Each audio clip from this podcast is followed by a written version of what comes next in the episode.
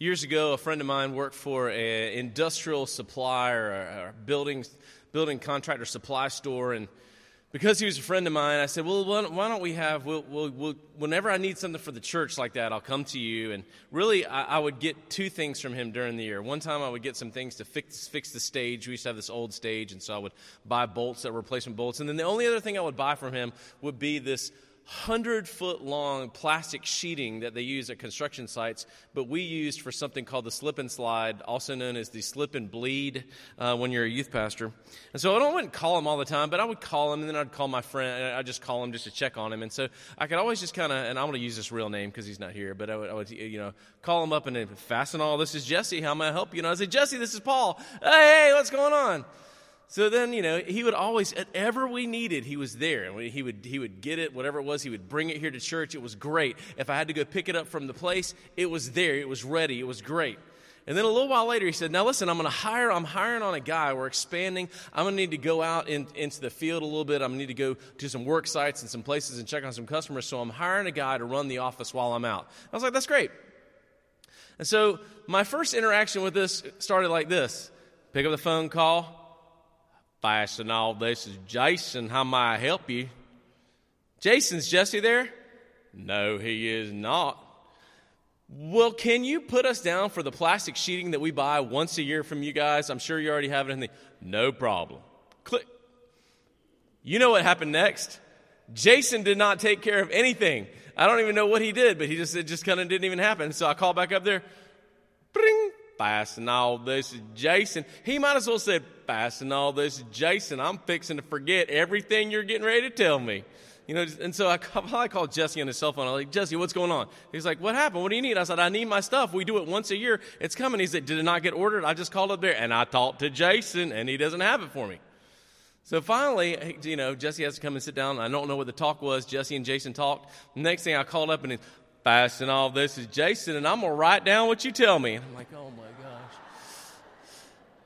but isn't it, isn't it awesome that we worship a Lord that is sitting at the right hand of God the Father Almighty? And 1 John 2 1 tells us that he sits there at the right hand of the Father on our behalf. Romans 8 34 and 35 say, Who will, who will condemn us? Who will accuse us? Will God the Father? No. Will Christ? No. He sits at the right hand of God the Father on our behalf, interceding for us. So that the minute we, for all intents and purposes, call up the Lord, for a minute, all intents and purposes, when we pray, we're praying to one who is there on our behalf, listening to every word we say. And we know from Romans chapter 8, taking our feeble prayers, not even praying the right thing, and the Holy Spirit, through that power, interprets it to God and Christ is there interceding for us on our behalf. So, as we get to this part of the creed, this is probably a part of the creed that you don't think about a lot. I believe in God the Father Almighty, maker of heaven and earth, and in Jesus Christ, his only begotten Son, our Lord, who was conceived by the Holy Spirit, born of the Virgin Mary, suffered under Pontius Pilate, was crucified, dead, and buried. He descended into hell. On the third day, he rose again from the dead. He ascended to the right hand of God the Father Almighty. From thence he shall come to judge and the living and the dead. And you, you think about those parts, and he ascended into heaven, sits at the right hand of God the Father Almighty, coming to judge the quick and the dead. Probably those things on a day to day basis we don't really think about. And we've got to ask the question how does ascended to heaven, seated at the right hand of God the Father, and coming again to judge the living and the dead, if you're like me and you're in the Catholic church, I mean, excuse me, the, well, Catholics and, and the Methodists, but the quick and the dead. I mean, I was always like, well, if you're slow, you're pretty good. You're going to be all right. But the quick and the dead, they're, they're the ones that are going to be in trouble. But if we jump into this text and we look at Acts, let's just let's just jump right into this part right here before we get anywhere else. But right here in the beginning of it, we got to remember that Acts starts out right here in 1. This is 40 days after the resurrection. So, right here, we're at 40 days post resurrection. Christ has been going around, Christ has been revealing himself to people. He's been revealing himself to his disciples. Uh, Paul says later on in the epistles that he revealed himself to as many as 500 people at one time. And so, he was there, and you got to realize that Acts is a bridge Acts is a bridge book. It's a bridge between the Gospels and the epistles, and it's what happens. It, it, it could be called Acts, the continuing work of Christ through his church. Acts, the continuing ministry of Jesus through his disciples who then built the church. And so we jump right in here and we look at verse 6. And verse 6 in the text starts out innocuously, and we think to ourselves that the disciples are just asking this question, you know, and, and oh, well, the disciples. Verse 6 is possibly one of the biggest spotlights into how boneheaded and dumb the disciples actually are. First of all, when they ask him, Jesus, are you going to reestablish your kingdom? You and I need to realize that there was no point and there never has been a point where Jesus has not been king. Jesus was king on earth, he was king in heaven, he was king on the cross, and he's king resurrected here, and he's getting ready to be king ascended. So his, his kingdom has never gone away. His kingdom has always been. There's never been a place where he's not been king. But also in Jesus' three earthly years of ministry, public ministry, he never once talked at all about reestablishing the theocracy that would have been the nation of Israel in that way the disciples still can't keep holding on to this, this, this notion that that's what it's going to be. It's going to be this wealth, it's going to be this power. These people that first it was the Babylonians and the Persians, well, before, before that, the Egyptians, of course, and now the Romans. And, and when are we going to overthrow them? And time and time again, Jesus has said, This is a kingdom of the heart. You know, and what does he do? He, when the paralytic is there, he doesn't say, Get up and walk. The first thing he says is, Your sins are forgiven. He's come again and again to talk about this kingdom, but this kingdom is still something that they have not quite grasped. And so in verse 7, Jesus basically, in a sense, says, Listen, be content with what is revealed to you. Let, the, let your learning keep track with what the teacher actually is revealing to you. The rest, you got to leave up to God. And so in verse 8, then he begins to talk to them about what's getting ready to happen. And these are the important parts of the ascension. And so he explains to them very, very plainly listen, the power of the church is not going to be how you feel about me. The power of the church is not going to be, you know, just this idea that, you know, you guys are strong together. The power of the church is through the Holy Spirit. The church is going to be empowered through the Holy Spirit.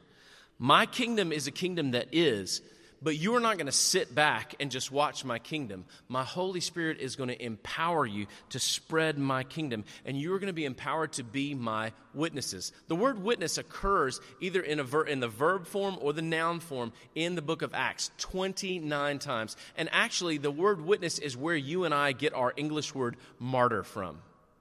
They were martyred for Jesus. They were martyred for witnessing. They were martyred for being a representative of Christ and sharing it.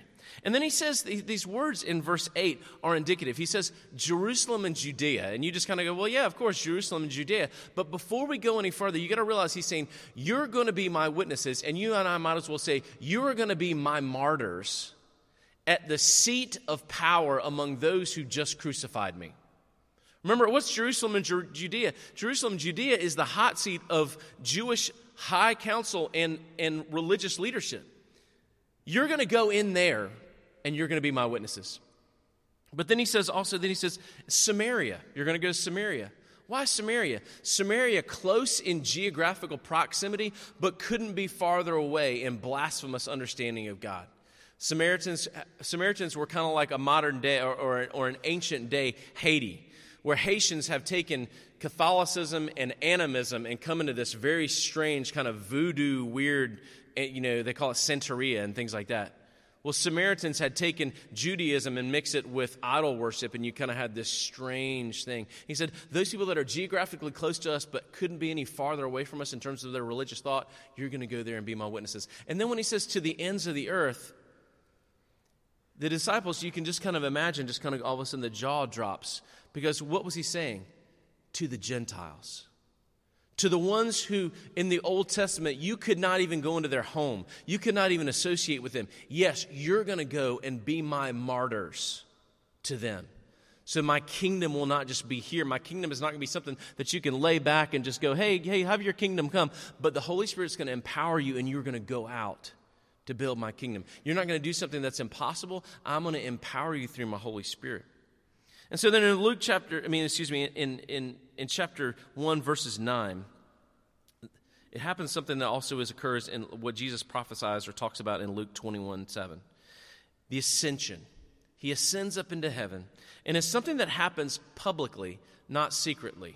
It happens publicly, not secretly. Now, if Jesus had been appearing to the disciples, and you realize that right after what we read last week, after, after he appears to Mary, Mary Magdalene, he appears to Peter and John, not Peter and John, but he was there, they just didn't see him. He then walks through the door in a room, a locked door where they are. Well, what if, eh, you know, all these times he'd been appearing just one day, they just didn't see him, and the next day came, and the next day came, and the next day came, and the next day came, and they didn't see him. They, well, what happened to him? But the ascension happens publicly so that they will know where he is, just as he said. It's just like in the Old Testament that happened in Daniel chapter 7, verse 13. This talks about it as well. And that he disappeared into a cloud also is this veiling of the Shekinah glory of God. And it's indicative also of how, it's a precursor of how he's going to return again. He's going to return in the cloud. So he disappeared in the cloud, he's going to return in the cloud. And that's in Luke 21, 27. And so you'll see the Son of Man arriving on the clouds. And then in verse 10, like I said before, it's not touched by an angel, it's gently rebuked by an angel. Two angels show up. And in verse 11, they, they address these men as men of Galilee. Now that's important because essentially what they are saying is, We know you. You don't know us, but we know you. It's kind of like Bill Parker lives out in a part of town that you and I don't really talk about a lot. It's called Platau, even though everyone knows it's spelled plateau. But when you when you're in Catawba County, we take everything and make it redneck. So if I if if Bill didn't even know that I knew him, and, and all of a sudden I walked up and said, "Man of Platau," he'd go, "Whoa, you know something about me." And so they say, "Men of Galilee, we know you. You don't know us, but we know you. We know all about you." He has been taken up to heaven. He's been taken to heaven. Now, the first part about that, this is, goes exactly back to what we were talking about with Mary Magdalene, where Jesus says, Don't hold on to me. And so, what this, the angels are also saying right now is cease to hold on to the notion that you're going to get to have Jesus like you had him for the last three years of his public ministry. It's not going to be like that anymore. He is in heaven, he is not here with you bodily present like that. They're, but we're going to talk about this when we talk about the Holy Spirit. But also, heaven, then again, there is a measure of distance. There's a measure of distance. Go ahead and get over this idea that you're going to have Jesus. You're not going to see him like you did before. But then they get this other part but he will return. He will return. And so this gives an, ex- an expectant hope to them to wait on, and it gives them comfort. But also, Jesus, when he says, You will be empowered by the Holy Spirit to go be my witnesses, he's not saying, Just wait for my return. He's saying, Work faithfully for me, empowered through my Holy Spirit, because I go to be with my Father and your Father, my God and your God. And I sit at the right hand of God the Father Almighty, interceding on your behalf. And so again, I come back to that Romans 8 34 and 35. Who will accuse us or condemn us before God? Will God the Father? No. He's the one that sent his Son. Will Christ? No. He sits at the right hand of God the Father, interceding for us on our behalf. You can go ahead and put that other slide up there. Thank you. Up until about a couple of years ago, the Sunday after Easter, was celebrated at Corinth for two decades as Holy Humor Sunday.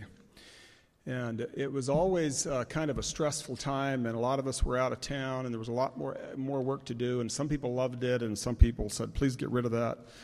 And uh, so that's okay. I, but I was th- thinking this morning when I've been out of town all week and uh, trying to put together a few details, and I texted Pastor Paul and I said, I feel really pressured today getting ready for Sunday, but it could be worse. We could be having Holy Humor Sunday.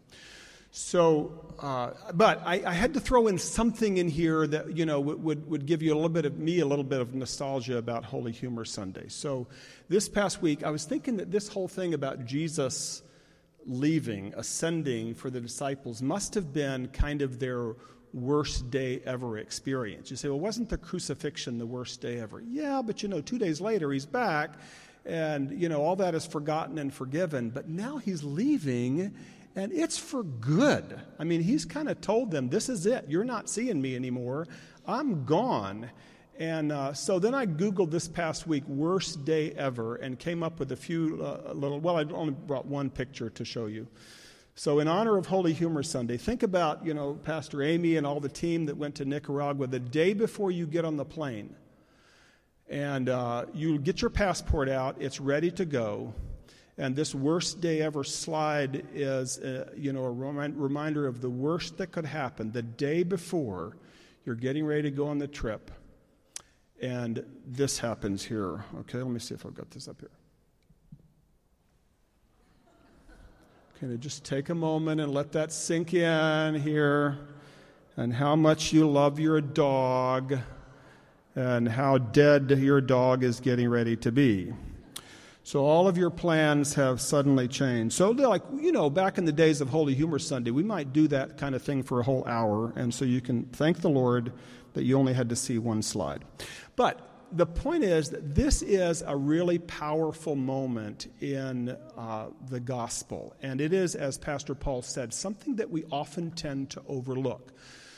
We are going through the Apostles' Creed in three different segments because there are three uh, paragraphs to the Apostles' Creed. We started the beginning of the year, I believe in God the Father Almighty. We took a little break uh, we talked about the Sermon on the Mount if you were here, and then during Lent, we have been talking about Jesus, the second paragraph of the Creed. So, just a little bit of a reminder uh, as we've covered Jesus. So, I believe in Jesus Christ, his only begotten Son, our Lord. He is the incomparable one, he is the one and only Son of God. I believe that he is our Lord the word Lord has lots of meanings, but the one that uh, the Creed seems to have in mind is what the Apostle Paul had in mind. He is equal to God, He is Yahweh. Jesus is the Lord. He was conceived by the Holy Spirit, born of the Virgin Mary. He was. He experienced everything that you and I experience. Jesus was a zygote inside Mary's womb. He was an embryo. Jesus was a toddler. Jesus was a little boy. He was a teenager. He was a friend. He was a, a, a, worker, a laborer. Jesus was a son. He was a brother. Jesus knows what it's like to be us. And then he was, um, this is all, you know, the, so the creed jumps from there all the way to his suffering. He suffered under Pontius Pilate, the greatest suffering ever was inflicted on the best human ever to live for the greatest good possible. He suffered under Pontius Pilate. It frames our suffering and gives meaning to it. And then he was crucified, dead, and buried. What matters in the gospel is not so much his physical suffering, very little attention is paid to that. Uh, what matters is why he suffered, that he suffered for us, that he took the physical and spiritual consequences of our sin. Jesus paid it all for us. And then he descended into hell. He took our hell in every sense of the word, but one, uh, one interpretation of this part of the creed, and not everybody agrees, is that Jesus actually went to Hades, the place of the dead, and he emptied it of all believers who were there so that you and I would never have to go there. We go directly to be in the presence of God when we die. And then the third day, he rose again from the dead. He triumphed over sin and death. Mary Magdalene tried to hold on to him because she was holding on to what she knew of him, and he was very different. And what he said to her is, I am going to my Father. I'm ascending to my Father and your Father. And so that's where we pick up today. So now we've covered that part of the creed, and in way less time than any of these topics deserve, we're going to go now to these three aspects of Jesus's. Um, uh, that sort of close out the creed, and we call them the ascension, the session, and the return or the second coming of Christ. So let's talk about them uh, uh, one at a time. Just um, sort of go back through the text again and talk about how the book of Acts shows this to us, but actually, what does this mean for us? So when the disciples asked Jesus uh, at what time are you going to return uh, the kingdom, or is this the ki- time you're going to restore the kingdom? If you look in your bulletin on the left hand side, there's a quote by John Calvin who says, There are as many errors in their question as words. They don't understand the kingdom, they don't understand the timing, they don't understand themselves, and they don't understand God when they ask that question. Now, now, think about this for a moment. These people have spent three years with Jesus, and he has taught them about the kingdom. You know those parables and those stories. But without giving us the details, Luke actually tells us that after Jesus came back from the dead, he spent the next 40 days explaining to them about the kingdom of God and what it is. And he was, uh, you know, proving to them that I'm back and this is what the kingdom is. And the last thing they ask him is, Oh, is this now the time? Like you're coming in power and glory and you're going to make everything right again? Like they still don't get it. And it would take them a long time before they would understand and grasp it. So the text actually says they kept asking this. It's the imperfect tense in Greek, which means they kept pestering him about this. It didn't just ask once, they kept asking until finally got this answer. It reminds me of when my brother's kids were little. And you know, when your kids are little and you're driving down the highway and they're going like, when are we going to get there? Are we almost there yet? Everybody, every parent has had that. Are we almost there yet? So my brother said one time he came up with a brilliant solution he said, he said to his young son, he said, See those mile markers along the road? Like we're at 286 right now. When we get to 523, we'll be there. You can actually follow how close we are. Great solution, what, right? Except he said it was the longest trip they ever took because his son pointed out every single mile marker. Dad, we're at 287 now. Look, there's 288 and after a while that gets kind of old. So the disciples have the same kind of impatience. Apparently, impatience is not deeply bred into the human soul and psyche. And they keep asking, Is this the time now? Are we there yet? Are we at the kingdom of God? And no, and in response to that, Jesus says, It's not time for you to know. It's not for you to know the times or the seasons. And then he ascends. So the worst day ever, he leaves right after he says that to them. He's gone. But the worst day ever becomes the best day ever. It takes the disciples a while to figure out that where Jesus has gone and what he's doing is the best possible place he could be, the best, best possible advocacy he could make for them. So his ascension turns out to be another step in his glorification. Christians tend to think the resurrection is the big thing, right? It's the greatest uh, thing ever that happened to Jesus and therefore to us. The Bible actually doesn't treat it that way. We come to church on Easter Sunday in larger numbers than any other time. We have more songs we sing. We get more celebration, more joy out of Resurrection Day. And it's a fantastic day. Don't misunderstand me. But there are three more stages in the glory of Jesus that the Creed is wise enough to remind us of. And one of them is, is He has actually left the earth. Why is that such great news? Because, as I said last week, if he stays on the earth, he can only be in one place at one time. As the ascended Lord Jesus Christ, he has now returned to the place of his, with his Father. The Apostle Paul says, God has exalted him to the highest place and given him the name that is above every name. This is actually better than the resurrection itself, that Jesus has ascended into his Father's glory. And so that's terrific news. And then it follows with the next part, which uh, Jesus doesn't really explain in much detail here, but I get it when the disciples are kind of gawking up, like they're just looking up. Jesus goes into a cloud and they're just looking up. What, what are they expecting? That he's going to come back out of the cloud? They're just looking up. And that's when they get this mild rebuke from the angel. Why are you looking up? And we'll come back to what the angels say later, but their, their, their minds are racing, thinking, where is he gone and what is he going to do that's more important than being down here with us? And this is where the creed goes to a phrase that Jesus himself introduced. Twice, Jesus spoke about being at the right hand of the Father. Do you remember what they were? The first time was on Tuesday before he died when the, the religious leaders were trying to trap Jesus, and every, you know, trap question they asked him, he was, he sort of uh, blew them away by his answer and he silenced them. They wanted to trap him because they wanted to find a reason to kill him, and they couldn't do it. But Jesus knew it was time to die, so Jesus decided to give them their reason to kill him. Tuesday before he dies, he's on the Temple Mount. And Jesus says to them, uh, Who is the Messiah supposed to be? Whose son is he supposed to be? And they say, Well, he's supposed to be the son of David.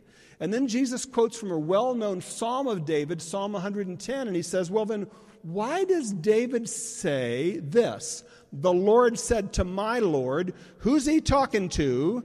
Sit at my right hand. So that's the first place that Jesus sort of introduces this idea that David is saying to someone that you're going to have this place of honor and power. Jesus introduces that in all three Matthew, Mark, and Luke of the Synoptic Gospels. The second time Jesus uses this phrase is again, remember, they're trying to find a reason to kill him. So it's the morning before he dies. He's on trial. Most of the time, he won't say anything, but he finally needs to give them their reason because he needs to die. And they say to him, Are you the Messiah or not? Tell us plainly. And he says, I am. And you will see me at the Father's right hand.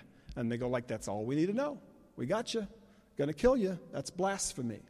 So Jesus introduces this idea himself. But then every God, every writer in the New Testament, except James and Jude, I think, all of the others all refer to this. You, you, never thought about this being at God's right hand as being so important to the story. It's all over the New Testament. Starting with Peter on the day of Pentecost, when he says, You killed Jesus, but now he's at God's right hand. And then Stephen, when he's getting ready to die in Acts chapter 7, says, I see Jesus standing at the right hand of God. And then Paul, three times in his letters, talks about what Jesus is doing there. And, the, and Pastor Paul mentioned one of them when he says, He's interceding for you, He's praying for you right now. And then the writer of Hebrews, I'll, I'll, I'll quote from him again in a moment, but one of the passages from Hebrews where he talks about this is in the very beginning of the book when he's introducing who Jesus is. And the writer of Hebrews starts out by, let's see, I'm going to lose my place and lose what I said about this. But he talks about how this, this Jesus, who's better than anything that you have to offer, is now at the right hand of the Father. So this is so powerful for all of the New Testament to understand what this means. Now, what does it mean? Do you picture this as kind of like God's got this great big throne, and then there's kind of a junior throne over here for Jesus? Like, oh, how do you visualize this? And I just want to say that however you visualize it, it probably has some element of truth, and it's so far away from the actual glory. Everything, every depiction we have of heaven is in some way a metaphor. It's sort of how can I get this idea into your hu- feeble human brain with some image that's familiar to you? And this is one of them as well. So to sit down is a place of accomplishment. He's done. To, uh, to sit at a place of authority is to say, I'm in charge, and that's why Jesus is there. And the Apostle Paul also says, and when he's there, he's like looking out for you. He's talking to God about you. He's standing up for you. Yeah, she's a sinner, but I died for her. Yeah, he's messed up, but like I'm working through him. Jesus is interceding for you, and when something's on your heart that you can't handle, Jesus is going like, I'm praying for you. I'm going to get you through this. And this is all captured in this idea of Jesus seated at the right hand of God. So we call it the session because it's a word that just means sitting. It's an old English word. So theologically, we say he's sitting there, he's done, he's accomplished, and while he's sitting there, he's working on your behalf. And then, if that isn't enough glory, like he ascended to the glory of the Father, and he's sitting there at a place of honor and accomplishment, then we get to the final piece of his glory that he will return to judge the living and the dead. And if it's true that it is, uh, it is written by almost every New Testament author that Jesus is sitting at the right hand of God, we can take the word almost out when it comes to the second coming. Every single New Testament writer, you almost can't flip a page on the New Testament without encountering the fact that Jesus will come again. We come back to Acts where the angels said to the disciples as they're looking up, Why are you looking up? this same Jesus will come back in this same way. That's why we say we believe in the physical, personal return of Christ. It's not just that in some spiritual sense he's going to come back and fix everything. Jesus will physically return to earth and make it right. And this is our hope and our promise in the gospel. Well, there's a powerful scripture text that we could have used instead of Acts chapter 1. Let me just refer, it, refer you to it briefly.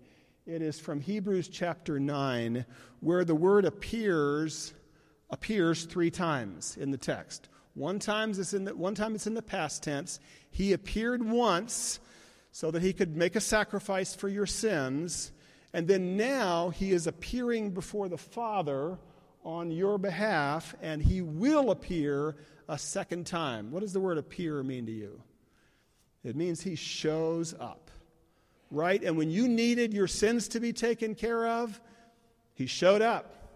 And when you need someone looking out for you right now before the Father, He shows up.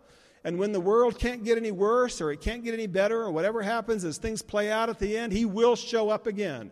Wherever your need is, that's the character of Jesus that He shows up.